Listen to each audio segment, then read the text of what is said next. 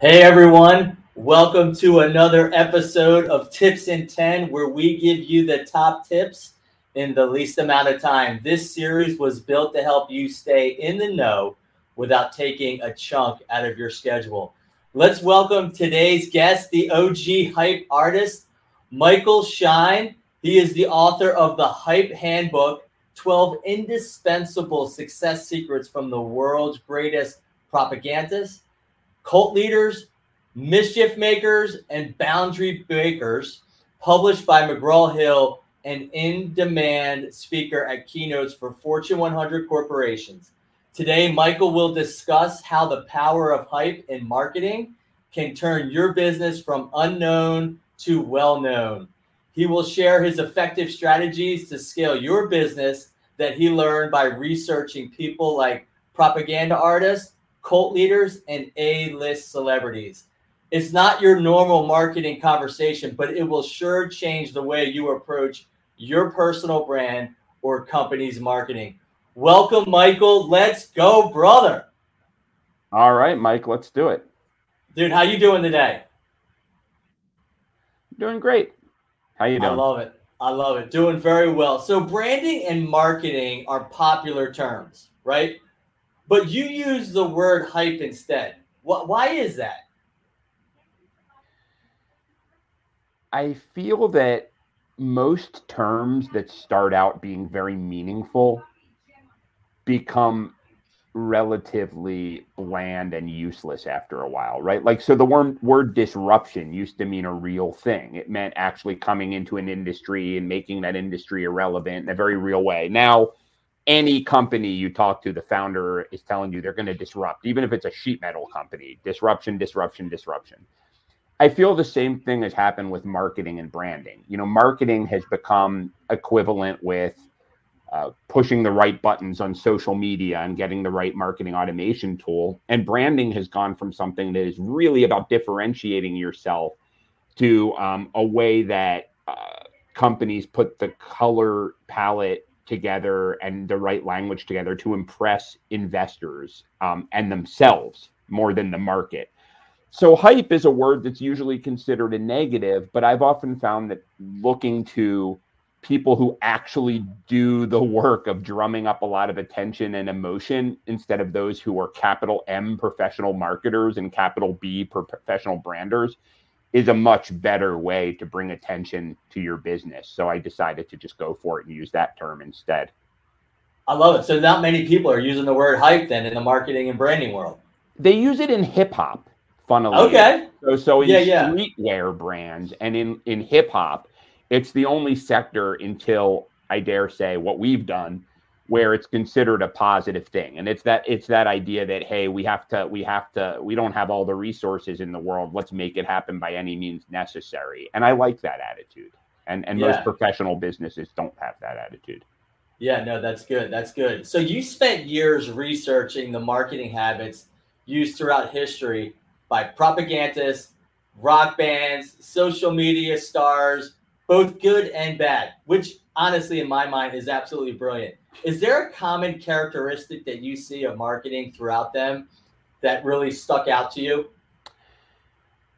I think it's a trick question because I don't think any of those people think of themselves as marketers. And and the way that hmm. I realized that was that uh, when I was a kid, when I was in my early 20s, I guess you would call that a kid, I was really good at what you're calling marketing. I played in a band. We never quote unquote made it because it takes a lot to make it, but we used to sell out popular venues all the time. And never in a million years would have I said that that was marketing. It was hyping things up, it was being funny, and you know, and, and it was being playful, it was uh, promoting a show, but we never would have called that marketing. And then when I went into business many years later, I was a big professional who had just come out of the corporate world. So I decided to market myself. And I learned search engine optimization and sales funnels and the three P's, and I almost went broke.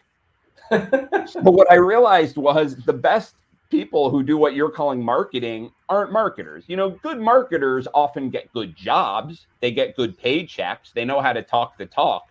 But the people who actually need to get customers to buy their stuff or else they're going to starve, they don't think of themselves as marketers most of the time.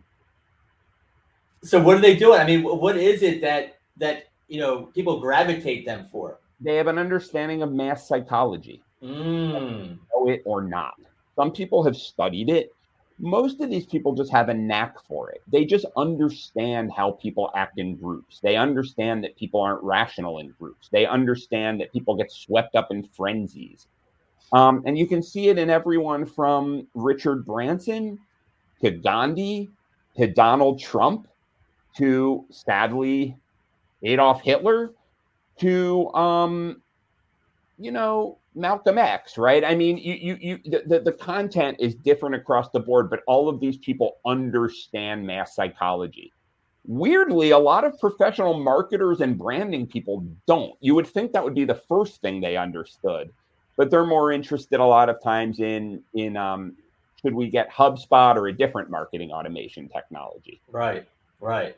So so and just you know just for our audience, like what what is it that they can do uh, to you know help have a better understanding of maybe the psychology of a group? You know, maybe their target audience. I think a good one-two punch, you know, since this is ten minutes, not an hour, is to stop reading so many business books and start reading about people who have done what I'm talking about successfully. So instead of reading marketing strategies for the 21st century or whatever, and I'm saying this as a guy who wrote a business book, read a biography of Malcolm McLaren, the Sex Pistols manager, who got England so unhappy that they brought this stuff up in Parliament and their song went to the top of the charts and they couldn't even mention the name. Read about that guy. There's a great biography of that guy.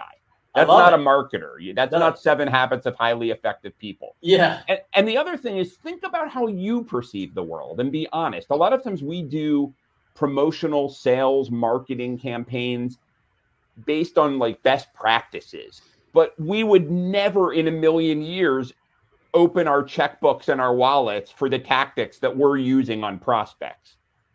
These blaring countdown clocks you know what i mean that's that we all know are fake that yeah. say that the that the that the that the um the thing you know this will never be you know mention this will never be offered again after this when we know they're going to offer it tomorrow right right we would right. never fall for that but we have it on all our stuff because we read yeah. it in a business book yeah yeah that's good that's good so there's a saying that there, there's riches in the niches. How how have you gone about deciding, you know, which niche you want to serve? I guess like so many other business owners and entrepreneurs, I started out by serving whoever would approach me, right? And right. and I, I, think it's hard not to do that. Um, I think I, what I what I did was, you know, there, there's really an interesting intersection between who you can serve best and who you like working with best. They're usually really deeply connected. So, of all the companies I worked for, I found that the that the um, companies that I liked working best and got the most out of me were venture funded tech startups. So, not startups, right?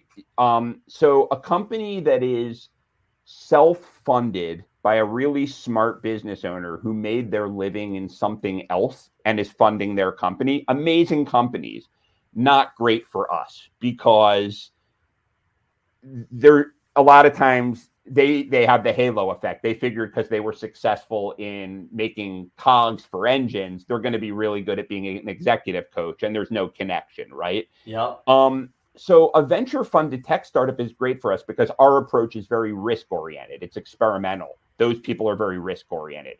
Our approach, um, you know, there's a certain, they have to be deeply involved. Those companies have teams.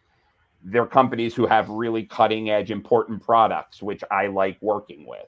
And they have budgets. So I found that I love working with them. And as a result, I've been able to focus on those companies and have become known as the company that serves those companies. So think about that combination of what's meaningful to you, what field would you like to see, you know, do better, and who fits your business model, really. Yeah, yeah, no, that's good. That's good. Well, you know, just because we are we are tips in ten. First of all, thanks for dropping those nuggets. We got to have a little fun too with a little speed round. I mean, that's probably one of my favorite parts, if not the favorite part of the tips in ten. So I'm, I'm coming to you. I'm coming to you hot. Number one Is a hot dog a sandwich? No, because it doesn't have the bread on the top too. You know, you got to have it on the. It's on the sides. The it's on the sides. When it's on the sides, it's not. Yeah, sandwich. Yeah, unless you tilt it. If you ate the hot dog like this, like to the yeah, side, what if you do that? It's that true. could be a it's sandwich. That, that's, but it would probably fall out. That, that could be a problem. I agree. I agree. So, do, do you go by the five second rule? Uh, you know, when food drops on the floor. I mean, pre-COVID, absolutely. Post-COVID, not at all. COVID has brought some has is changing the game. So name a behavior uh, a dog can get away with that a human can't. And licking your mouth unless it's on the third date or later. I love it. I love it. Well, Michael, thank you so much. How, how can our how can our audience uh, learn more about you? Well, the best way to learn about me is reading my book. You know that that I give away everything for a low, low price. So uh, it's called the Hype Handbook, and just go on Amazon or if if you're lucky enough to have a bookstore that carries that kind of stuff. Um, and my company is called Micro Fame Media. So uh, if you go to microfamemedia.com um, and you're interested in, in in what we do, that's all there. Awesome, awesome, Mike. Thanks so much for joining us today on Tips in Ten. Have an awesome rest of the day. Thanks, Mike.